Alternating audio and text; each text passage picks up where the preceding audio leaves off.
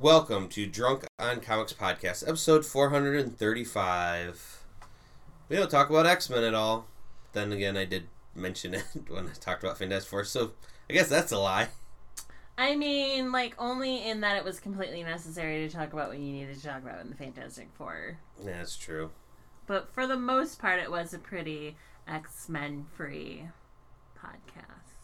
Even some of the announcements from Disney were X Men free. All of them were because they Yes, yes, refused true, yeah. to do anything with the X Men for a hot minute. But they did have some cool announcements, and we did get a lot into that. A lot. A lot. Tony got into it a lot because I don't look up news. I use Tony as my own personal informational app. And that's why some of you listen to this ep- this episode, this podcast, anyways. for information yes. because they don't want to type. That's just what it is. Or they don't know where to type, Lens. Oh, I would like to give our listeners more credit than that.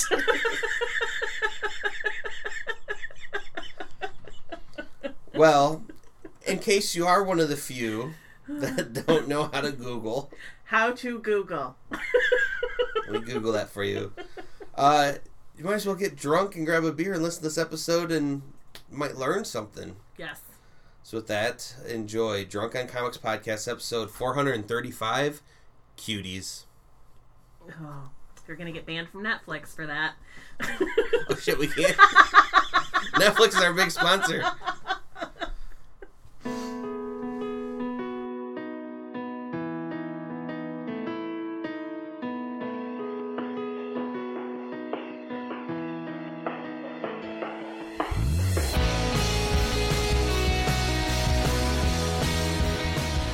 Sometimes when we start each week, I kind of bring up something dumb that I did or something that was in, you know, our lives the week before. Yeah. And I have a couple things that I could talk about, such as my new bed, which I'm Yeah. quite happy about. But uh, this one, though, sadly, I, I want to say it to kind of immortalize this person, but um, one of my high school um, psychology teachers passed away this past week. And to really, like, put it bluntly, like, holy cow. You know, there's those few teachers that you hear about. And Mr. Burba was just one of those. Um, really I can even remember some of our conversations from high school. Um, that dude was just such an amazing educator. Like that's what he he taught the psychology classes, but he was in everything. Always down the halls saying hi to everyone, knew everyone's name, and you know, and it was you know not COVID related or anything. It was kind of a heart, and he was an older person, uh, but so it's not you know out of the blue, but still he had he was very I don't know vibrant's the right word like for you know being an older person like he I think Vibrant's a good one. Yeah. Vital, Vitality. vi- yeah Had some vitality. and so it honestly really did hit me as well as our whole high school community just seeing some of the stories from people. It um and the, i think the biggest thing that me and my brother were talking about is it sucks though in the time that we have now because we can't go to you know memorial funeral because that would have been one of those rare occasions where it's not a family member that i would be like i wanted to go there to pay some respects Yes. and everything Here's what I have to say about that. Funerals are for the living, so you can definitely still pay him respects without having to go to a funeral. True, true. so, kind of want to just uh, you know put that out there to any any Northview uh, graduates who are listening to this, and just kind of more or less get that off my chest and Aw, and say to hey, sweet. holidays are coming up, and although we always think about family and friends, think about those that inspired you and. Maybe send them a Christmas card. I They know you made me think love it. about my high school English slash drama teacher, and I'm like, I wonder what she's doing. And now I want to see if she's on Facebook. Although she was totally not the type of person who would ever be on social media. uh, in my life, my my little baby boy turned 18 this week. I love your fake tears because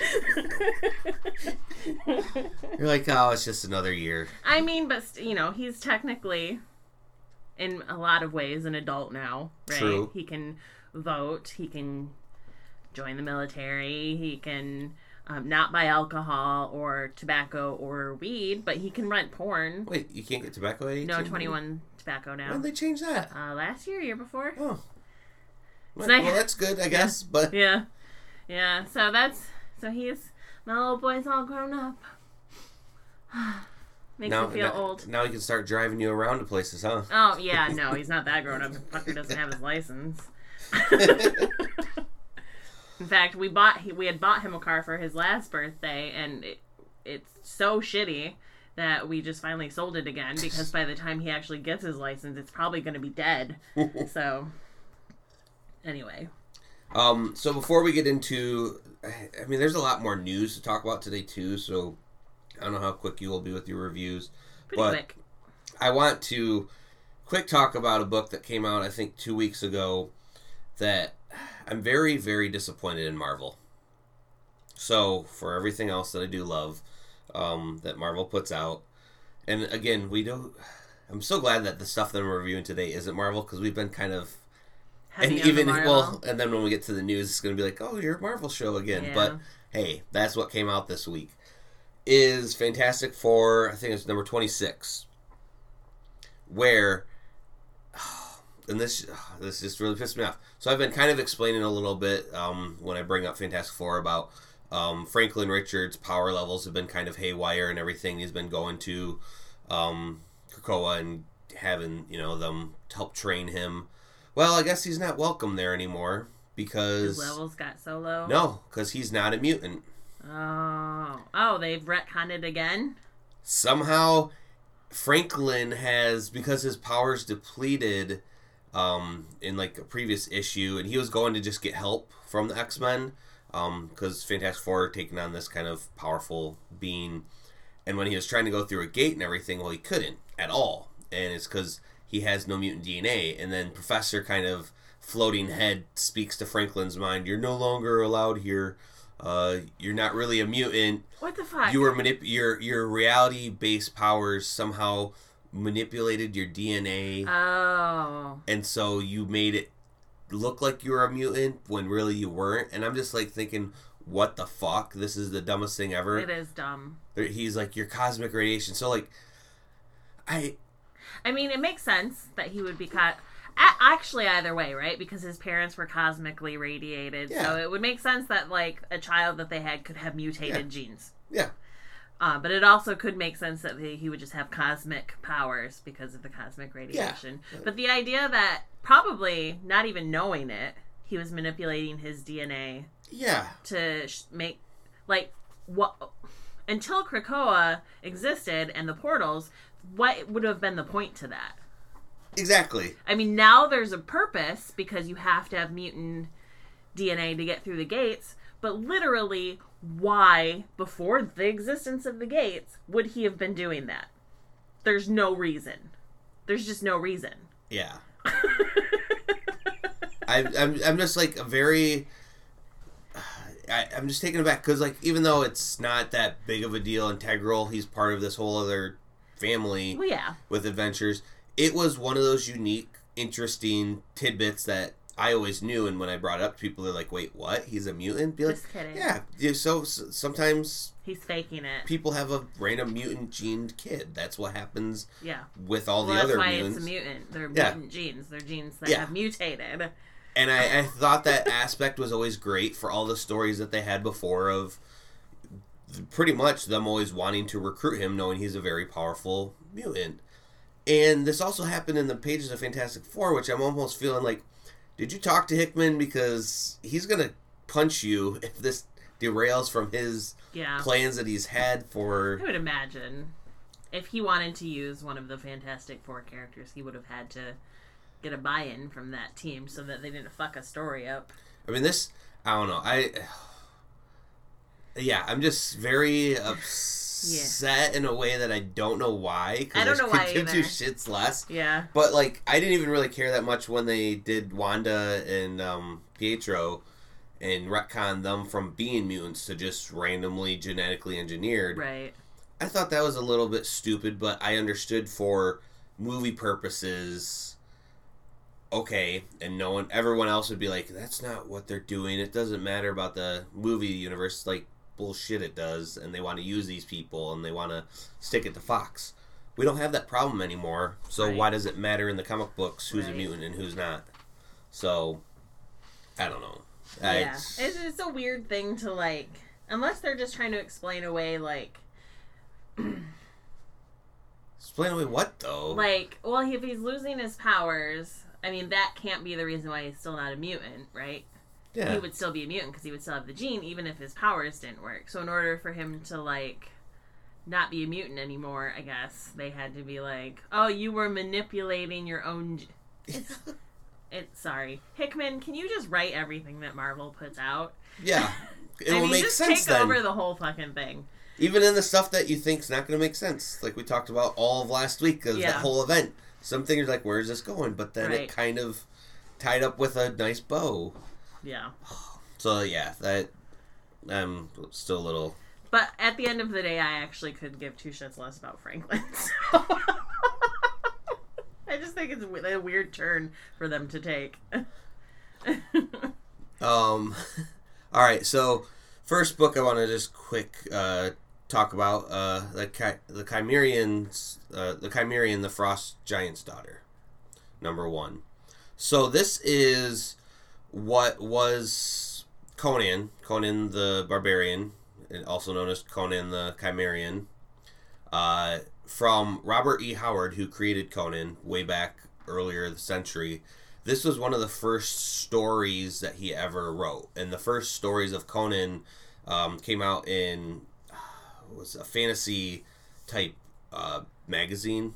You know how like a lot of like Dungeons and Dragons had like little short stories from famous yeah. now famous writers. I can't remember exactly what the the thing was called. So you're talking about the actual ori- ori- origination of Conan the Barbarian. Stories, yeah. Okay. And so this one was deemed not appropriate for some reason, and so they he had to rewrite it and everything to have it come out as uh, they retitled it "The Gods of the North," and this is the earliest uh, chronologically ordered uh, Conan story. It picks up with after a battle and him um, with the blood-soaked people on the field and everything, and seeing this nymph. Is it? Weird Tales magazine. Okay, yes, that's Google to the rescue. and and so again, I've I've enjoyed Conan, knowing Conan is now Marvel property, but I guess that doesn't take away from some other unpublished works or other. I don't, the way things go sometimes with people and images, I, I have no clue on how that all works. But this one was created. Let me quick get the um. I think this is um, Dark Horse. Tell you the truth. Um. And yeah. Anyways, um, I enjoyed this except for it was half comic book and then like a good like seven pages of just prose that I'm like, well, now I'm kind of reading a book and oh, it's from Ablaze. That's that's what um, which I've never heard of before as well. So I've never heard of this publishing company. Obviously, they're smaller than any of them that I've heard of before. hmm And the biggest thing that really did get me was the title or the front cover. So I did read a book by its cover. It says hmm. Robert E. Howard's Savage Hero, Uncensored. And I was thinking, Ooh, tits. That's what I mean, there was maybe. I was also thinking of like blood and gore and Oh, how, but it didn't feel that way at all. Maybe it gets worse or I more mean, gruesome. So if, if so, this was written by the by the guy who originally wrote right, which co- these stories came out in the 30s. Well, I mean, So this story was, I mean, who wrote this comic book? Because he's dead now. Right. Who wrote this comic book? Based it off of that original Right. script. So, you know what was what was tawdry and body in the 30s definitely does not pass for that today. Yeah, but I mean, art Like though. you could have shown like a, a lady hip, and then they would have been like, woman skin. but it's still it's it comes to the artist and this was both written and art by um, Robin Recht, um, wrecked. R E C H T. So Get wrecked. yeah, so he obviously you know took the words. He could have made it a little more titillizing. I don't know, but Literally. yes. Yes. So, anyways, I I did enjoy this for a Conan. Like the art and everything in it was pretty great. Was it very much like the old school, like uh Frazetta D and D painted looking Yes, exactly, and it's great that you know exactly what what that is.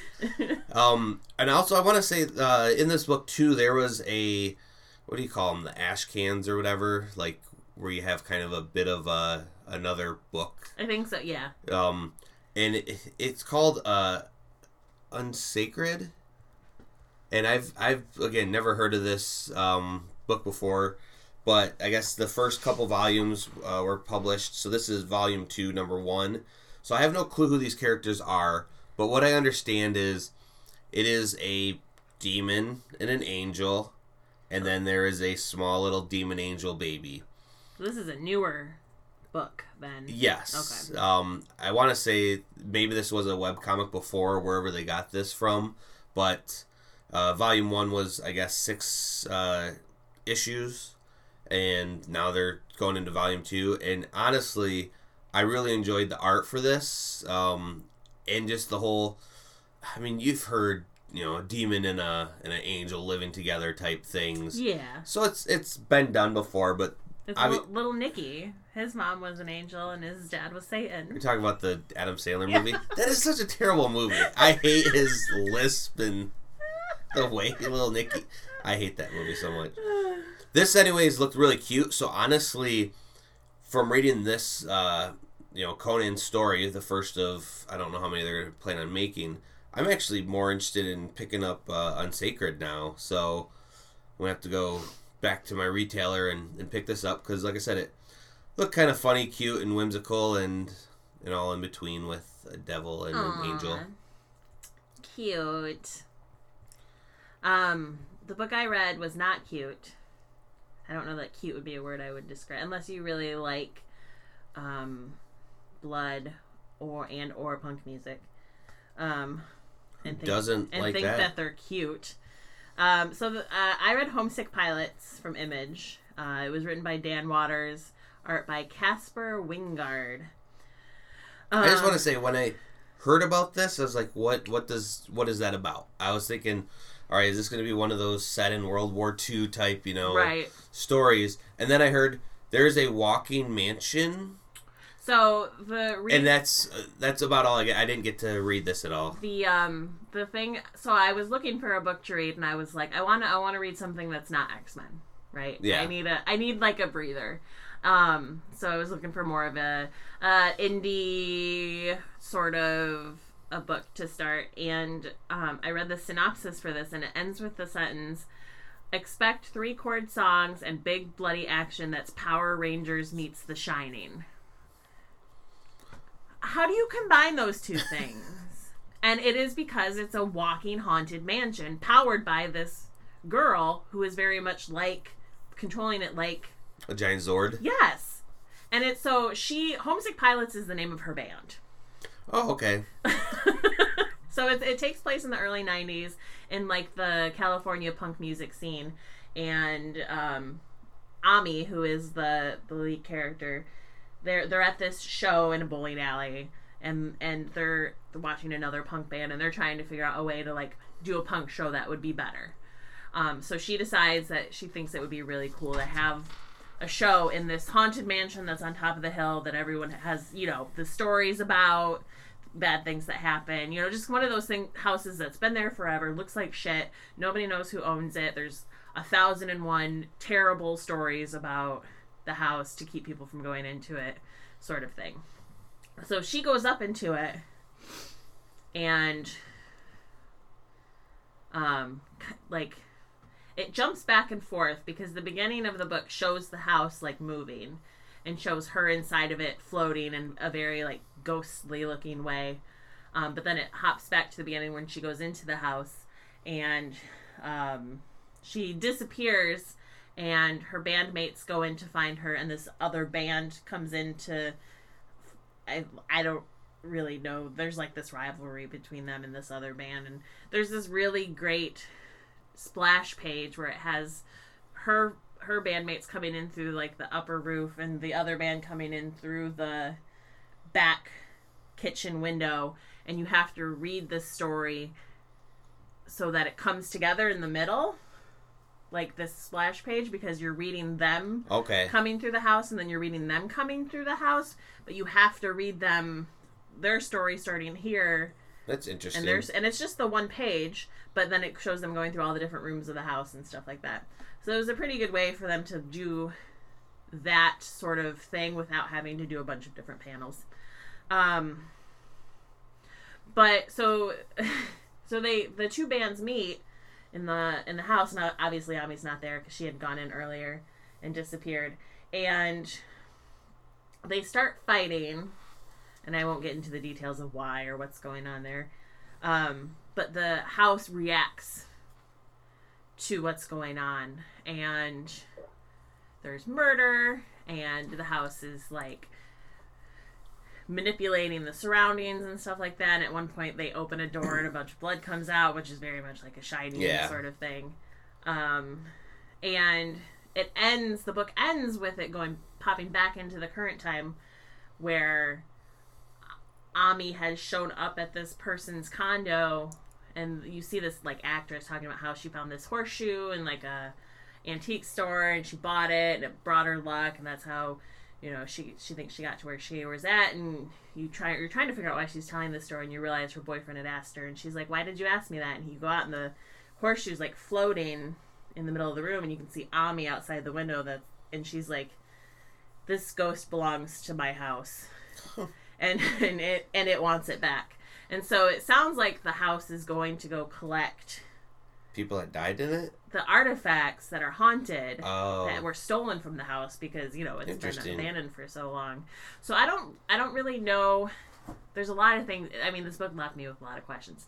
I don't know is she dead, and now her ghost is part of it. I don't know if it's just that the the house was like you're a lost soul and that we've connected with you, so now we're letting you be our human. You know what I mean? Um, I don't I don't know like is it literally just going to be the house wandering around the United States of America collecting all these lost artifacts?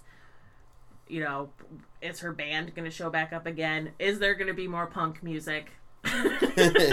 Those are all my questions. So, it was it, it's an interesting concept. I mean, a walking haunted house gives me the feeling of like a Miyazaki movie, but then there's also a lot of horror sort of elements to it. So I don't. It's just a weird mishmash for me that I kind of enjoyed. So I think um, You it's got, you definitely got me intrigued enough. Like I said, I wanted to read it. I just didn't have time, Yeah. and now I definitely feel like I will. Because I again, it was that okay. Weird traveling house seems interesting. I was thinking like Howl's Moving Castle or something, yeah. but now you're saying it's like a Zord makes me right, like, but I- you know how how are they connected? Like it again, is she still alive or is her ghost in control? I, no idea. I bet you the house is like its own entity. Yeah, well, it's definitely. I mean, there's there's something there's something weird with it, and I love a good horror comic. So I hopefully I it it goes toward more towards the horror, like you know, as much as possible with the haunted stuff would be good. What's a good segue into my other book that I read? Uh, Sandman Universe Lock and Key Zero Issue. So. ah, the crossover event, eh? Yes, and uh, let's say that I was uh, semi disappointed, but also happy. And here's why: I was hoping that uh, most zero issues is kind of setting up the whole what's going to be happening, getting some new readers on board to understand what might be happening. So that's what I thought. This was going to be a little bit of new information with a little bit of old. However, this was a lot of old. Um, it does start off uh, like first page, like um, it just written of like the stuff of dreams, and it kind of explains a little bit of where Sandman first appeared um, in 1939, and his character was just mystery, and then he turned into like a superhero. But then it was in '88 when Neil Gaiman changed all that and for the better and pretty much made Vertigo. So it was a whole like page of just explaining some of Sandman, which doesn't even scratch the surface. And then it kind of gets into one of the most significant stories that they had, which was when he visited Lucifer in hell, and Lucifer was like, I don't want to run this anymore. Here's the key to the gates of hell. Which is where, if you've ever read Lock and Key, you understand keys are powerful and everything. And that's where it seems like this story is going to revolve around at that time. But this also kind of goes into the very beginning of Sandman. And within the first Sandman book, when Neil Gaiman took it over, uh, it was a bit of a mystery. Uh, this entity of Dream, Morpheus, was captured by an occult group in England, and there's a mansion there. And so this kind of explains a little bit of that. And then it also explains then a little bit more of Lock and Key and IDW's publishing of that and a little bit of the Lock family and their magical keys. And then pretty much it explains what this book is going to be, which it's about 50 pages or so. It has Sandman number one issue and one of the Lock and Key issues, which was actually um, Open the Moon, which was a really cute story of where they. You are oh, really loving that word today. What? Cute. Things uh, are cute to you. I don't even know them saying it, but yes. and anyways, uh, which was a uh, story that didn't really it followed the Lock family from before, but it was one of those one-off fa- uh, stories that didn't involve the main players of the main characters of the Lock and Key series. So, uh, a I did thoroughly enjoy that when I read it, but I've read both of these. But it was a good refresher. So again, that's kind of where I say my disappointment. I was wanting some new stuff this wasn't really new stuff, but it sets the tone of lock um, the lock uh, house and then also having this other mansion in England where uh, Dream was captured, and that's going to be part of what's going on with this whole thing, as well as seems like with the key to the gates of hell. So that's all we have. The one good thing that was in here was it had a couple pages to explain the keys so I had a little bit of like pictures and then what that key does. And there's some keys that I forgot even about. Everyone knows the head key and you know the key that can turn people into animals and the one that can manipulate shadows and everything. But if you've read it, if right. not, then or watch is... or watch the sh- like. There's some that I know from watching the show. Did you ever read the comics? Mm-mm. Oh, I, everyone always says you know reading is better, but in this sense, the show was all right, but yeah. yeah, this. So I'm just excited. Um, like, like again, I wanted this to to be the start of it, but what we got was a good, you know, down memory lane of when I first originally read these stories, and it was a good refresher to kind of get to know. Yeah. We do have the lock and key uh, First Battalion, I want to say it was, that also came out like two months ago. There's only two issues of that. I think it was a four issue series. Um, I hope that ends soon. So yeah, hopefully maybe it will before this next one drops of this whole crossover. That's what I got for that. Besides booze in a book, so okay, we can get into some newsy news. News. News, news, news. Before you start on like actual relevant to Drunk on Comics news, the I have to talk about the news that had me the most and and just briefly mention it because I find it amazing. Um, so the Zodiac killer and his cipher, right? Ted Cruz. Somebody finally busted the cipher. After all of these years, it took a team of three people using like crazy computer programs to finally bust his cipher. And while that was very exciting to me, the fucking message was not worth the wait. Yeah, yeah. I was hoping it'd be something a little bit more because I did read up on it. I'm like, interesting. Because the only, well, I have researched a little bit more with the internet. Uh, was it that Jake uh, Gyllenhaal movie, mm, so yeah. just called Zodiac? Is where I learned about this killer and how they hadn't really ever caught him, and I'm like, interesting. Like yeah. they always get caught. This person didn't, and he left clues, and like you're crazy to leave clues. This is kind of a big story in that sense of people that understand all that. But Mhm. again, yeah, big letdown. It was a really big letdown in terms of the message. I, it, it's impressive that he created a cipher that took this long to break. It's less impressive that he misspelled the word paradise a bunch of times. but it could have been on purpose. I, that's, it I, when I was reading that too, Yeah. that's I was like, that is very strange that, and it said it like three different times Yeah. with a C instead of an S. But I also feel that almost would make some sense to really throw off, Right. Right. Because if you're not getting that, Why would you put such a mundane message and and, uh, almost an unbreakable cipher? Like it's so like, haha. Hope you're having fun catch trying to catch me. I'm not the guy that was on TV. yeah, okay. Well, yes, we fig- figured all of that out without the fucking cipher. yeah,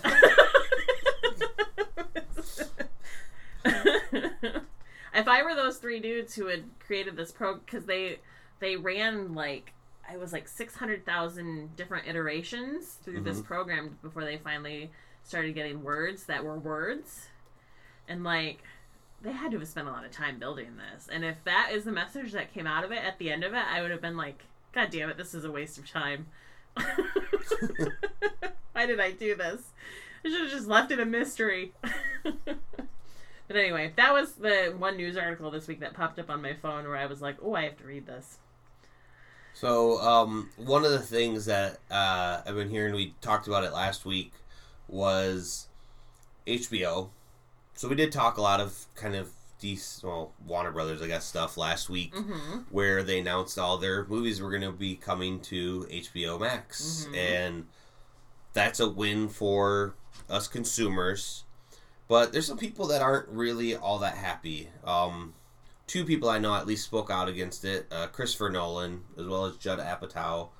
And there's been there's a handful of other articles with different famous people who are like, "This is terrible." Um, you know, they should have given us all a heads up of what they're doing with these movies and everything. And I get that. You know, you as a star or a director, or whatever, you put, you know, everything into a movie and you want it to be seen by many and the Mhm. way that it should be. But I feel like sometimes there's a, a there's a time and a place and this isn't one of those. We're in still a pandemic. Sure we can't foresee all of next year, but we do see the writing on the walls at least for the first two quarters. This just it makes sense to to do this. Yeah. We've already given our opinion on it, but there's a lot of people speaking out against it, which I wonder what that's going to do with future relations. Like Yeah. would these people want to make a Warner Brothers movie anymore? Would these people be like, well, they might just screw us over and do this on the whim? And then I also think, but they paid you already. They, this is their product. Yes. However, I I agree with that, but when it comes down to it, at the end of the day, it is still somebody's art and somebody who has put their effort into this piece of art, and to go to think about it as purely like a, a piece of property that Warner Brothers owns, I think is minimizing to the people who created it. So, while yes, Warner Brothers paid them for it, um, some of these people do have buy-ins and they get a percentage of how much the movie makes in the box office. So you know that could affect that. Um but also like i mean i think it's just rude to not like deal with the filmmakers and say hey do you care? or just a heads up we're going to be doing this. Yeah, and and I would say too, like I guess I didn't. At, when they announced it, I just assumed those people kind of were given a yeah bit of a heads up. You would think so, but it sounds like they haven't been, which is that's a real shit move. That's Yeah. like if I came here one day and the guy, and I'm like, Tony, guess what? I sold Drunk on Comics. Heads up, I already sold it though. If you got more than a hundred bucks for it, awesome. Oh, um, so uh, one thing that I saw that's coming out soon is more variant covers, and I haven't really cared about variant covers in a while. no. Pretty much ever since Derek left, because he's the only one that really truly cared about those. Yeah. And so we used to talk about covers a lot more often. Well, Deadpool turns 30, and to celebrate that, Marvel is having Uh, 30 different variant covers made by Liefeld. So, So it's gonna be a bunch of pouches and no feet covers. I mean, definitely still he has the feet problem. In the, actually those two, but I was gonna say we and always make abs. well we always make fun of that one Captain America picture, which it is ridiculous. But I would say mostly his proportions are not that exaggerated as that one image that you know I'm talking about. Yeah, I think that they are exaggerated. They are generally Well, they're exaggerated, exaggerated but not as equally. yes. So like they're not realistic, I guess is what I'm saying. Like no men look like any of the men that Liefeld dress. I mean, true. I, I mean, I'm just looking at some of them and they, they look pretty good. They look iconic. he's a a good artist. He just definitely that that's Has his some, style. yeah. That's his style, right? Um, so I've been hearing about um, Alien coming to FX. Alien being Alien, Aliens, Xenomorphs, uh, to be more specific. okay. And I'm really hoping that this uh, takes off. Um, it's going to be a series, and from what I heard, is they're going to finally come to Earth, I believe, which a lot of fans have been like, uh, Aliens versus Predator, what? Yeah. But I love that. I think it's just a, a nod to let's forget about those. Mm. This is the first time the aliens come to Earth. So that's about all that I know that's going on. But again, FX is is one of those things that uh, is owned by Warner Brothers? no, Are they are they owned by Disney? yep, because it's Fox. FX is Fox? Yep, it was a subsidiary of Fox and Ah. everything. So Aliens is going to be a Disney property. We have a queen Well, alien. if Fox did If a queen alien has a, another baby queen xenomorph, I does mean, that make it a no, it Disney doesn't princess? Make it a Disney princess. That whole thing is ridiculous. The What did you idea of it. I know. And the way everybody's like, oh, Disney princess, this person, because they're a lady, you're a Disney princess. That's fucked up. You're a Disney princess. I want to be. Uh, but a big thi- uh, thing that happened this week, obviously, is all of the announcements from Marvel. Uh, well, not Marvel, Disney, but in particular, Disney uh, spoke about some of their properties as well as, I mean, their other big divisions is Marvel and then uh, Star Wars. Star Wars. and there's there's a lot that they announced. Now this was their big investors uh, yearly Mm, annual meeting. D D thirty two or whatever it's called. No, that's for the fans. This was Mm. just uh, investors day is what they called it. I've invested in Disney and they did not send me an email. How rude. My one stock you means nothing to them. So there's a lot that I'm just gonna kind of list talk about briefly because there's a lot, and I I don't know how these normally go because I feel like a lot of these uh, releases and everything come at cons Mhm. sporadically throughout the year. Well, it, it lifted their stock price 14%. But that's day. what I wanted to say. A lot of these announcements, some of which aren't even coming out till 2023. Yeah. That's three years from now. They're just trying to get that fat investor money. Yes. And kind of showing what their hand is and saying, hey, we have on track for the next so odd years. We're going to be doing this. Uh, you can trust us.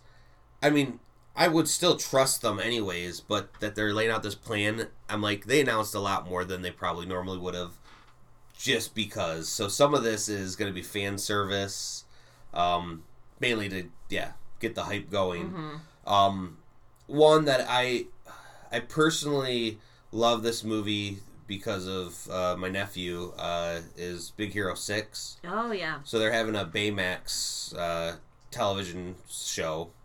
Interesting. They tried that once before. They had Well, they big- have the they had the uh, I think the series Yeah. Big Hero Six series. At least I know they have the comics. Um, so I know he'll be happy about that. There's going to be a Zootopia, one, which I think that could be fun. Follow the world. I really enjoyed that movie. Yeah, It was really good. like even I liked some of their uh, the whole setting of the predators and prey, but they're Mhm. yeah, I don't know. Yes, I like that. Um, there's gonna be one uh, Tiana, uh, from the Princess and the Frog, so that'll be cool to flesh out more of that world. Uh, Moana's gonna have a sequel coming out. This is all coming to the Disney Plus, See, or is it coming out on their channel? yes and no. Uh, some of the stuff that they announced are movies. Some of the stuff are series, and obviously, if it's a series, it's going to be on Disney Plus, with the exception of certain other things like that Aliens one that they Mhm. announced. So it's hard to say. Um, I guess I didn't dig too deep into which exact spots they're going to be, and they could change their minds um, of where it's going to go to. But yeah, I'm just like, so that's some of the just the Disney um, things. We also have Pixar, which I mean, why did I say just Disney things? Because they're all Disney now. Yeah. Uh, one of which, uh, Lightyear, is going to have Chris Evans play the original Buzz Lightyear, and this kind of has fans kind of Like, like the toy or like the Buzz Lightyear? like that he's based off of. Oh, and fans are losing their shit because Tim Allen's not going to play. Well, not only that, Old ass Tim Nope, Allen's not um, going to play a young guy. Patrick Warburton did the voice of on the series of Buzz Lightyear, of following the Space Ranger in space. So not a toy, Sure. but the actual, which is this is going to be. So that what people are mad because Patrick Warburton isn't going to play. What Well- the fuck is? Like, I just don't understand the outrage behind some. Okay, first of all, Patrick Warburton is a great voice actor, and he was Yeah. amazing as the Tick, but he is thing is, though, old. He has one voice though. I mean, it's so iconic, but it's yes, but he's old, and so is Tim Allen. Both of them are old. I'm sorry, they're old. You've aged out of the role. I don't know what to say. I mean, I guess that could be true too if this is a younger yeah, I would think so. Buzz and everything, and maybe his first days as cadet. But I just know there's a lot of controversy with Ugh. with all that going on. People are such assholes. Who the fuck cares? It's for children. The people complaining about this are adults. Yeah, And the show is for children. yeah. Um, Children know, don't fucking care. I mean, but all these, I mean, I love all this stuff it doesn't too. but it's but it's not that's fine. yeah, but it's I'm also not, bitching about it either. Right. So And it's not for you. So even if you enjoy it, like just enjoy it on its merits. Don't be like, mm, Tim Allen isn't gonna play Buzz Lightyear. uh, there's gonna be a TV series, uh, Doug Days. So Doug what do you think? Yeah. Days? Like yeah. Doug Funnie? Nope. Doug Can you think of a famous Doug? The from- dog? Yes. Oh, from Up? Yeah. Hi there, my name is Doug. Yes. I have just met you and I love you. So that I love Doug. that I feel is gonna be a, a kind of one of those dumb, whimsical, cute type of things. It's all so cute. Yes. but uh, yeah, I, I'm kind of actually look. I really loved Up, and I Doug Up, was too. a funny. Oh my god, talk about a movie that makes you cry fucking tears of a thousand lifetimes in the first five minutes of a movie. There is uh, another Cars type one that's going to follow Lightning McQueen and and Mater because obviously those are the two most famous sure. from those movies for kids. Yep. I kind of gave up on that series. Like, awesome, cool. I know there's always the jokes around of why are there taxis in this world, and that is true too. Why are there right. fucking taxis? And airplanes. Yes. Yeah. But Like commercial Regardless. airplanes. Um, one th- one project that Pixar has coming out though is a series. But again, this is one that's going to come out in 2023. So announcing it this early is weird. It's called Win or Lose, and ultimately, it's going to be one of their first uh, long formatted series where it's going to take uh, a little league team. So I'm almost thinking Bad News Bears type. But each episode is going to be them getting ready for this World Series through the perspective of each person's eyes. So it's not involving toys or monsters or anything. It's just human life. Is it scripted or is it reality? Um, it, I thought it was going to be scripted. So I'm just trying to. If it is Bad News Bears ish, then I'm all in on that. If it's just following a bunch of kids going, well, it's going to be CG. I mean, it's going to be Little League World Series. Oh, it's not live action. No, Oh, it's it's a Pixar type thing. Oh, So I guess I missed the Pixar part, even though you were talking about all Pixar stuff before that. uh, let's jump over to Star Wars. the Star Wars. now, did you watch Mandalorian? I did. what me and my roommate were talking about is God man, each of these episodes is so great, but we did say still last or the previous weeks um, with Boba first showing up is still I think number one out of all of them, but each week just gets better Yeah, yeah. yeah. in one certain aspect or another that you're just like you can't really pick which like this beat the week before and and it still did in certain aspects, but I'm still quite happy the original Boba Fett showing up and hmm How'd you like his shiny repainted armor? that, I mean, it was nice that they cleaned up and everything. Looked really good. Uh, yeah, I just thought this whole episode was really good. A little bit more of the casualties of war that I thought Yeah. lacks, and also I was noticing with some of the sets and like practical effects because you could tell that they're not cheap CGI. It just it I'm like this is movie budget type Mhm. stuff, and and Nick goes, well, I mean. There are certain shows that have those big budgets. Like, remember Game of Thrones? And then we both kind of laugh because, remember that? Because no one talks about it anymore. But again, there are certain series that have money just thrown at them. Yeah. And Mandalorian seems like one of them. So, all things that Disney's going ahead with. I really hope that Pedro Pascal can get his fucking shit together and stop being a little difficult bitch on set so that it can keep going. That's that. Also, I'm like, I don't see where there's anything that. But of course, we wouldn't see the actual shot stuff.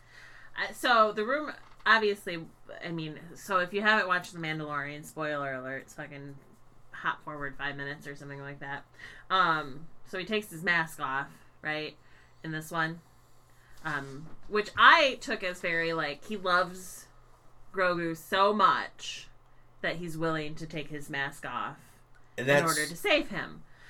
But then you get then you in the back of your mind you have this like little knowing that one of the Pedro Pascal's bitch fits was that he has to wear the fucking helmet all the time. Mhm. so I'm like, well, in my mind I'm I'm thinking this is a really endearing sort of great character turn. I'm also like did they just do this to appease him? No, I here's the thing that uh, they were kind of setting up in the beginning of the episode talking about the helmet so much. I'm like, are they going to do this again? I because we were like in the first season, the way that they had him take off the helmet in front of a robot, so us as the viewers, obviously we saw. I'm like set up in that world perfectly. Mhm. He will never take this helmet off, but he did in that one instance because it was a robot, and I thought that was cool.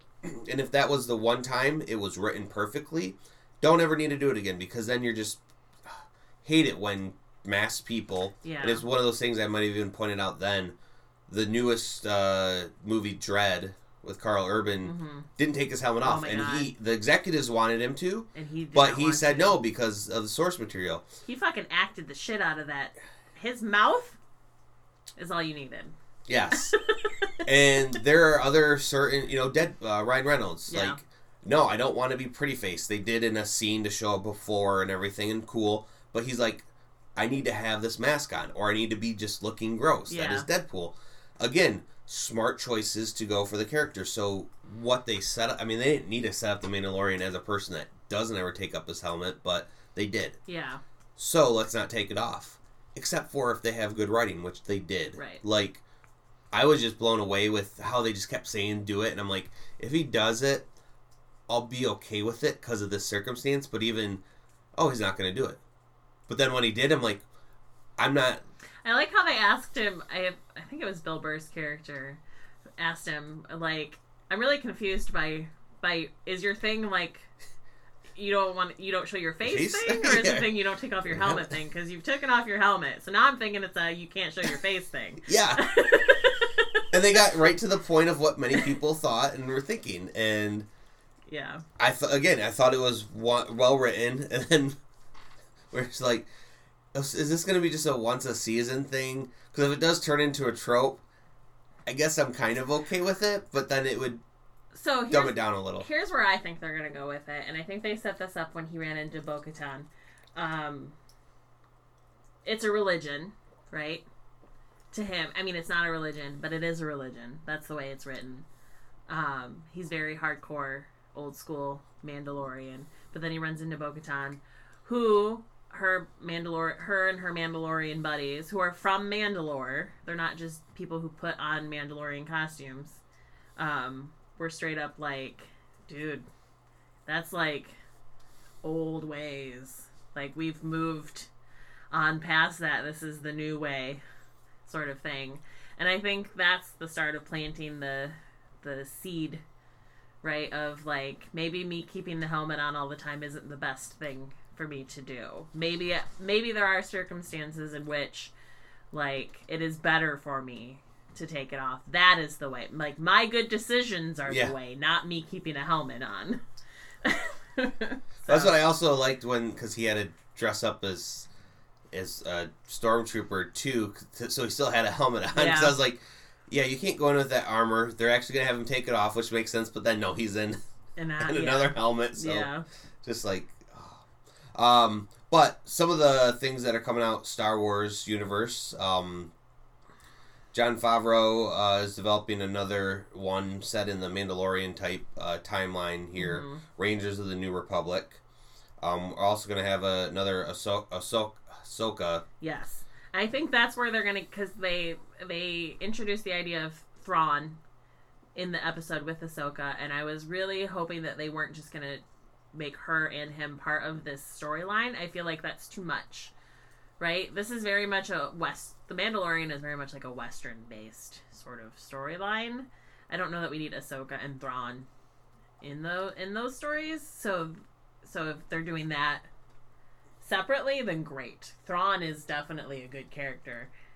I think it should be like the the Thanos of these like different series, like yeah, a big event going up to it. But I feel like he needs to have his own series just for getting in the mindset Yes. of who he is. yes. But I I do see them doing that. Um, one that I'm kind of interested in the the acolyte is going to kind of get into kind of the sinister secrets of um, the dark side and its power. That that will be a cool, interesting perspective that you don't normally get to see in movies of superheroes yeah. winning all the time. I just read that Hayden Christensen is going to be in the Obi Wan series. Y- Yes, Good for him. He's going to be Darth Vader. Yep. cool yeah awesome i i who was i was talking to someone this past week when they announced this and they were kind of just going off on about him and it's like ah, like I, I i can't blame him for those movies like No. certainly some of his acting was a bit stiff but it was a script and Yes. What- And his whininess, like, let's just look back. Let's look back at his bloodline, shall we? Because Luke, also a whiny bitch. Fucking new Yeah. guy, super whiny bitch. They're all whiny bitches. It's written into their DNA, along with midichlorians, whiny bitches. yeah. They're all whiny bitches. So you can't really dig on Hayden Christensen for his character, Anakin, being a whiny bitch in the prequels because they it's oh my god. Like fucking Luke in the very first Star Wars movie. Holy shit. Go back and rewatch that and just watch listen to him. Just listen to Luke. It's grating. His whininess is so grating on the ears. It's insane. Good for him though.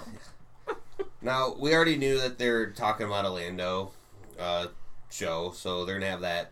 No word on who will play Lando. I mean, most people think Donald Glover would, oh but man, he's kind of too big for that. But you would think Rosario Dawson would. well, be, I mean, so- when we get to the Marvel ones, though, all those people are pretty big too, and Yeah. they're doing some series. So, um, you know, a droid story, uh, Rogue Squadron. Um, I'm excited about Rogue Squadron just because Patty Jenkins is directing it, and she did an amazing job with Wonder Woman, and it'll be the first, I think, the first female directed Star Wars movie. So it'll be interesting to see how that, if if it even is different than the rest of the Star Wars movies. Um, one that I kind of really uh, am interested in. It's called Star Wars Visions. So what this is going to be is uh, they're going to be short animated. Um, I mean, they say films, but they're going to be shorts, and ultimately, it's going to be uh, kind of anime style.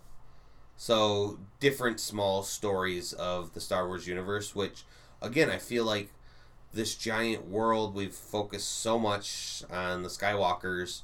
I'm loving all these other stories of other things that happen to flesh out this giant world. Yeah. And Well, I mean, that's what the books did, right? Yes, and With then the they got stuff, rid of they the got rid of books them. and- So, um, they should know that people are hungry for for other for storylines other than the Skywalkers. so yeah, so there's all that. All of that. Um, Di- uh, why do I keep saying Disney side? Marvel side of Disney. Um, The Disney side of Marvel. yes. All of it. I mean, really, that is pulling a lot of Disney's sales as Marvel stuff because Star Wars kind of put it out. But again, they're they're reviving with Mm. Mando and everything. hmm Um, the What If series all look great. They kind of debuted a couple of what they're going to be having um, in those. Those were always the books that I love. It fleshed out this giant multiverse and everything. Um, one of the big news that we heard about for Black Panther, Lens, if you want to speak, and Oh, that they're not recasting Chadwick Boseman as Black Panther. we all expected that, Yeah. but it's good that they officially kind of announced it. I I am under the impression that it's going to be like they're gonna pull focus to Shuri because that's what they did. Kind of, they had a whole comic book run about Yeah. Shuri, and it would be interesting to to see a woman kind of take the that that helm in that world.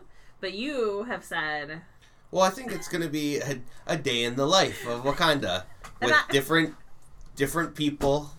like what a terrible movie though. It would not. There's so much about Wakanda that would be interesting to see, and you go up in the mountains and That's Mbaku tele- and that's a television series that you're talking about. Like, I would watch that television series. I'm not going to watch a two hour movie uh, about a day in the life of Wakanda. Are you kidding me?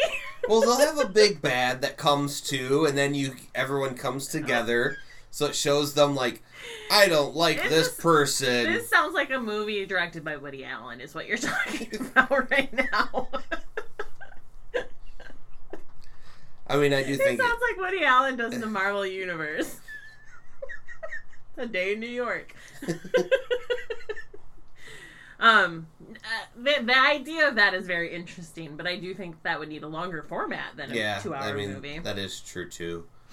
Yeah, I don't know how or what they're gonna do about that. Yeah, it'll be interesting to see because they have to.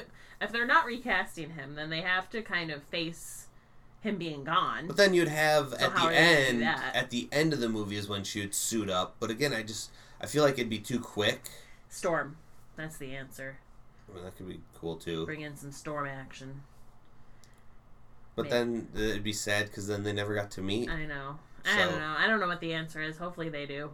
I I, I have trust in Yeah. them. So that was one of them. Obviously, we know about WandaVision, God, I'm um, so fucking excited Falcon, about and Winter. Soldier, and all that.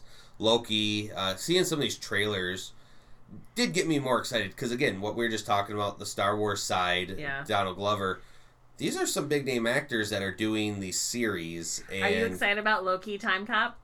yes. Because I am. I saw the I saw the TVA and I was like, Time Variance Authority. Well, well, it makes sense because he broke the timeline, right? So they have Mhm. to come after him, and it, to me, it seems like they're like his his punishment is that he has to work with them now. So he's gonna be Loki Time Cop. What's funny there, as I've talked about before, of um, God, now I'm blanking on their name. Small, different groups in the Marvel universe that you know, if you've read those stories, you know who they are, and when they pop up again, oh, Damage Control. Mm, You know, Yeah. they're the ones that fix everything. The TVA uh, is something that pops up randomly in some stories, and I learned about it through Cable and Deadpool series, and thought it was one of the most stupidest, funniest. Time Cop is what they right. are. Yeah. Their their their whole Time Variance Authority. Yeah, I think I said make sure that things don't Um, split. And then I'm like thinking, why do they never go after the Fantastic Four? But then I remember there has been a few skirmishes, but not as many. Like I said, it's more or less the plot of the whatever writer is. Do we need to Yeah. include them? I'm happy they are on the big screen. That so I read a little bit about them after I because I knew about them, but so but when they popped up in the trailer, I was like, I'm gonna read I'm gonna read a little bit about them, and there's a couple things that I love, and one of them is that anytime there's a new, and I don't know if they're gonna do this in the show, but in the comic books, anytime there's a new uh, timeline that pops up, a new a new um, robotic sort of thing pops up with its own little desk to monitor that timeline. So each timeline has its own monitor. Yeah. Um, the other thing that I think is super cool is that the original head of the authority was modeled after Mark Gruenwald, who was the continuity expert at Marvel. So it's kind of like an homage to him and his sort of like con- being the continuity police for Marvel. They modeled this character of the Time Variance Authority after him, which I thought was kind of funny and cute. Um, it's all cute. Everything's cute. it's just cute. um, there's going to be a a show following War Machine Armor Wars. So that could be interesting if they have some more of the, you know, armors to fight against. Uh, and with that also is Ironheart. So we're gonna have a Riri um, centric cool. Disney Plus series, which I find interesting. Yeah, that's a good character. One of the announcements, and this is again where I first started realizing not all of this is like coming out anytime soon, uh, is the Guardians of the Galaxy Holiday Special. So I'm like, interesting. Okay, so next season? No, that's for 2022. And I'm like, damn. Well, what's what's kind of interesting about it is that they're filming this at the same time that they're filming the new Guardians of the Galaxy movie, so that they can already have them in characters, which just makes holiday specials usually suck for any genre whatsoever, except for when you're reading the actual comic books. Like whenever you have a sitcom or anything, that holiday special usually is kind of like cheesy. Guardians of the Galaxy, I feel like can nail it because of how cheesy they are. Mm-hmm. But again, I'm just like, why did you announce this today? Like you could have announced it like next year or the year. Because it wasn't an announcement for you. It was an announcement for the I, people mean, they I need know, to give I know, them money. I know, true. They have to get that money. When you're working on something like that, you need to get that money way in advance. Uh, Right? two well actually three three big things these are like kind of the last things that i want to talk about uh, unless you had any other of them that you were quite happy about No, I mean, you'll just pipe in when i speak if I think of something, I'll say it. all right so we already knew there was going to be a she-hulk and there was a lot of controversy going over who's going to actually play um, you know jennifer Mm-hmm. um, it was always kind of known and put out there. Uh, Tatiana uh, Maslany was going to, but then she denied it, and because mainly she didn't know if she was allowed to or not, because the studio said you can't. And then, but she is going to be um, Jennifer Walters. Good. Now we're gonna have Mark Ruffalo play Hulk in it as well, which I'm like, yes, because again, the way things work, they can't make an official Hulk movie, but please use him because I've enjoyed his Hulk. Right. And also, you kind of how do you make a She-Hulk without acknowledging Hulk? Right, because if they follow true to the origin story, you need Hulk. Yeah, Right. At least at some point, Yeah. or Bruce at some point, actually. Um, and it's obviously going to have the Abomination, so not too thrilled with with that. But hey, Is that because you're thinking back to that terrible movie? yeah, yes, Like But that, also- but you have to remember that was made by a whole different studio. but they could pick another another bad guy that we haven't seen on screen to kind of go with it.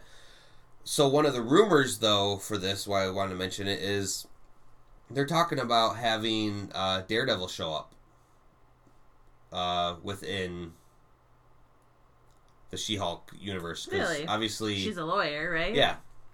That'd be interesting. Is it going to be? uh Do they know? Do they know who it's going to be? Is it going to be our friend from the Daredevil series? I hope it's him. He was the best Daredevil they ever had. I guess the only other option is Ben Affleck, or recast it.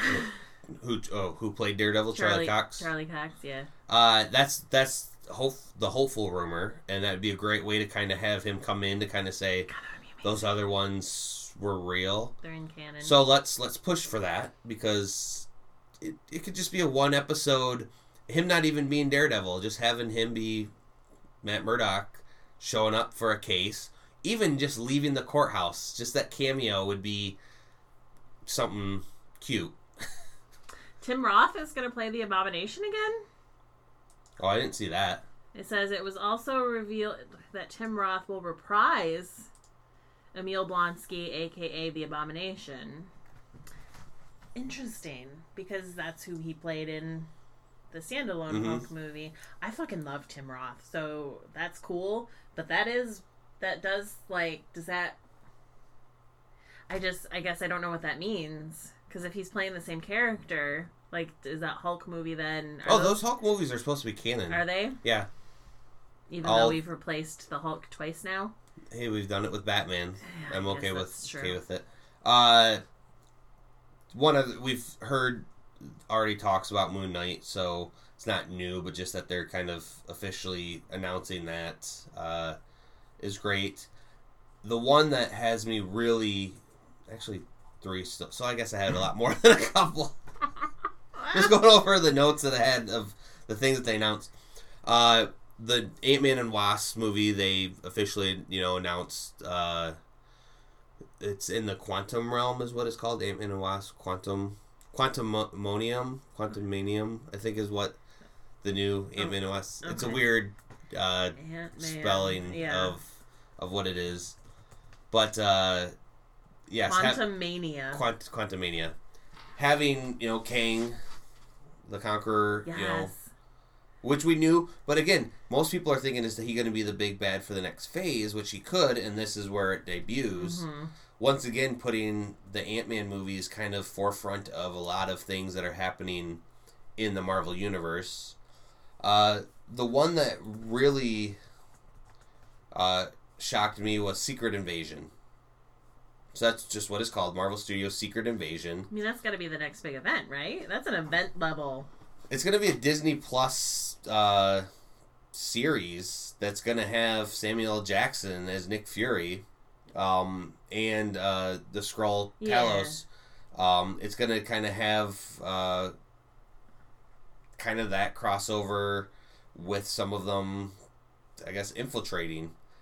I also heard that it's going to tie into some of the movies and everything. So again, we already know some of these shows, especially like WandaVision, is going to tie into this bigger universe. Like Mhm.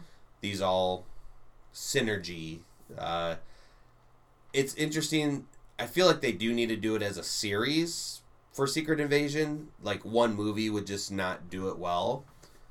So I'm liking this. Plus, we already kind of know. I assumed it would be like, you know, I mean, all the events of the last movies led to.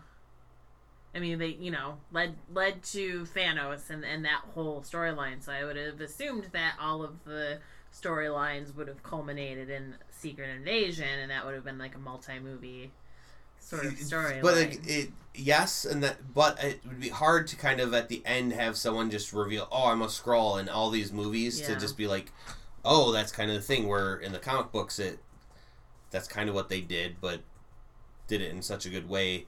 I do think that the series could, I don't know, it's one of those. And I love this the, the way they've been doing this Skrull in the new universe.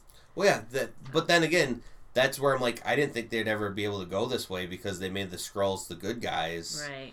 in this all. They made those Skrulls the good But yeah, guys. maybe those are just the sect that we now think they're good, and now we're fooled, and then there'll be some evil Skrulls. Mhm. So I mean, there's evil humans, so they're you know. yeah, so that one was a surprise uh, for sure, and I'm quite looking forward to that. But then the biggest surprise was the announcement of a Fantastic Four movie. oh, they finally announced a Fantastic Four Yep. movie. Interesting. Is that that's got to be years out, right? Yeah, they have no. I didn't see any timeline of whatsoever for when that's going to be coming out. Oh damn it! There was a couple other things too that I wanted to talk about, but Fantastic Four was the icing on the cake for me, uh, personally. Uh, there's not much of it. I've already heard the the fans saying we want him to fight Mole Man. So again, there's nothing official announced from them except for that. Isn't Mole Man like a low level sort of villain? But he was one of their first iconic. Like we don't need to have a Doctor Doom type scenario. We can have a a day in the life of the Oh, Fantastic God. Four. I am so glad you do not write Marvel, Marvel movies. Jesus Christ. Um,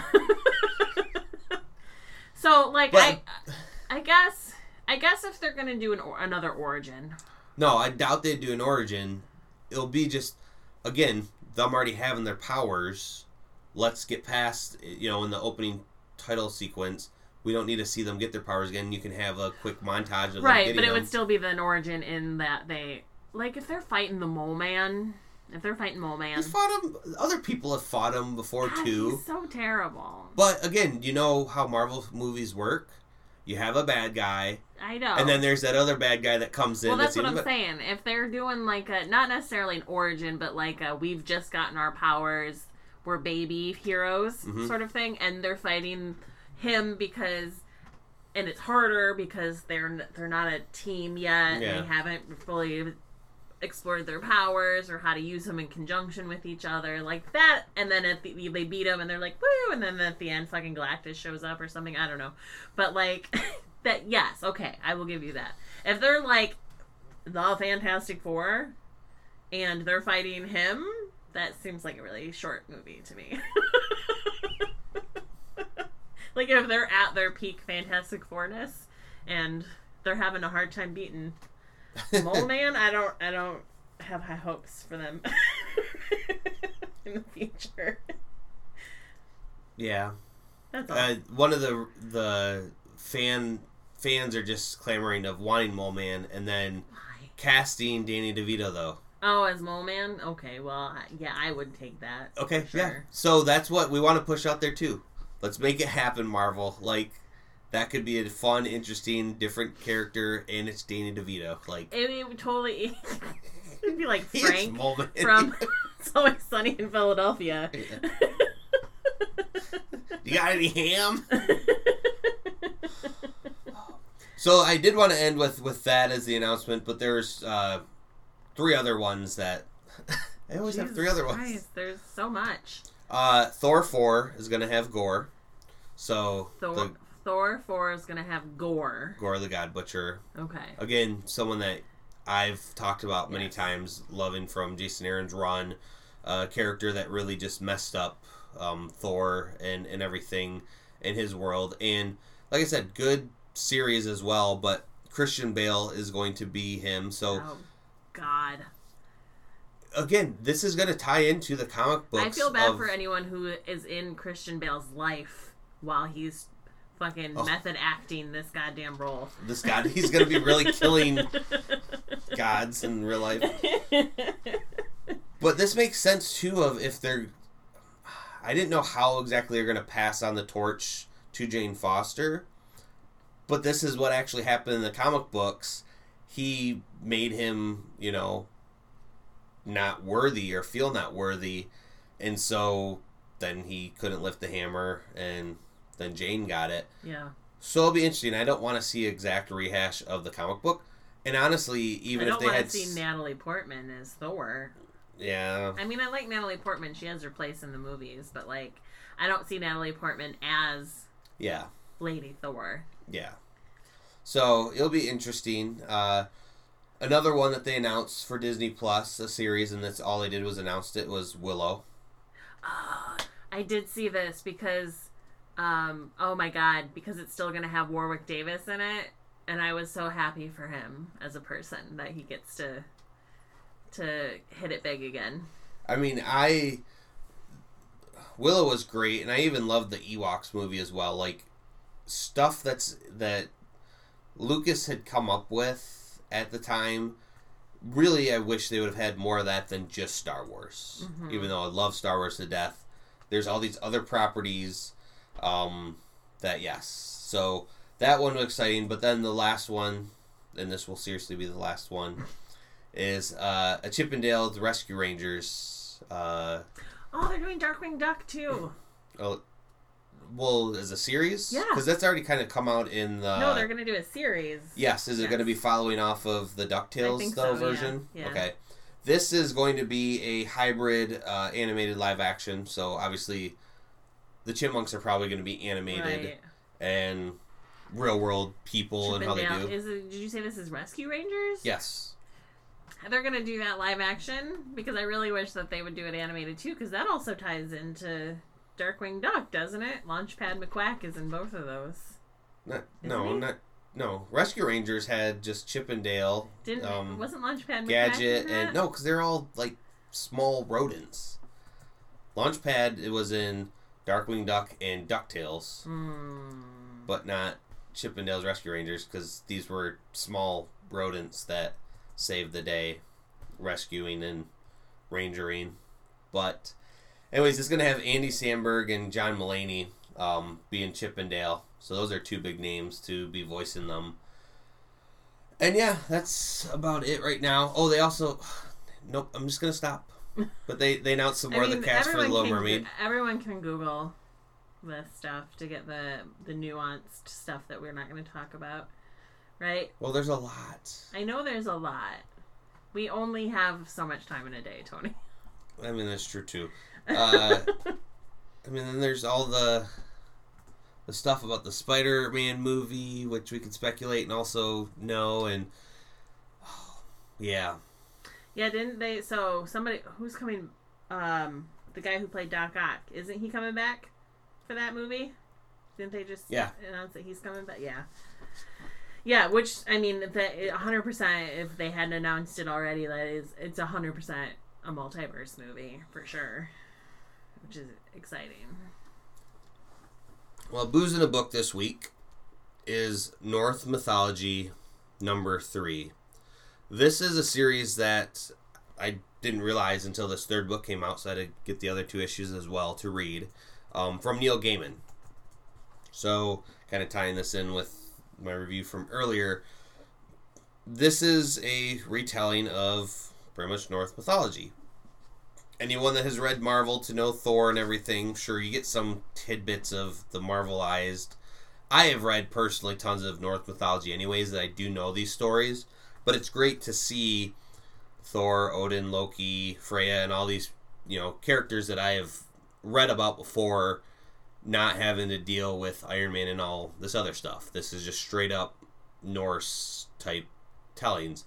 Um, and number three in particular, to tie in with the booze, um, has this uh, handyman. Fuck you. Oh, the master builder. Master Builder. Yes. Mas- Master Builder. The, yes. The- he is the, the the- master builder. Master Builder. So it has the master builder, who is Stop uh, master a- building, a- would you? A character that came to came uh, who visited Asgard, and they've been talking about trying to keep the frost giants out, so they need to build a wall, and then. Some of the things that happen where Loki thinks he'll never finish it, so sure we can give him all this stuff, and then well he's magical in himself and builds the wall, and then He master wants- builds really fast. Yes. Yeah. furious. Fast and furious with his master building. Pre- pretty big and strong too. uh, so, anyways, really good in this certain one. Uh, reading some of the other books had again uh, the whole mythos of who these characters are and everything, in short little uh, slices of their life. Um, that I really like this series, uh, and this one in particular. It's gonna sound lame, but I'm gonna pair it with uh, a Busch Light because When you're a Yeah, master builder, you want some Busch Light, right? Well, yeah. I mean, I just think it's you know that's the craftsman cheap beer. Hmm. Yeah. And I that's- think too much bush gets in the way when you're a master builder, so you would want Busch Light, right? That's why you need to get the the hedge trimmers to Yeah. trim the bush and shave it on down. Ah.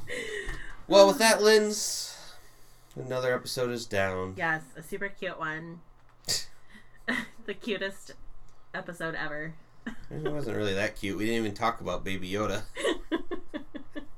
well, you just did. Okay, Check mark. cuteness intensified. Stay thirsty for more super cute drunk on comic adventures. Aww.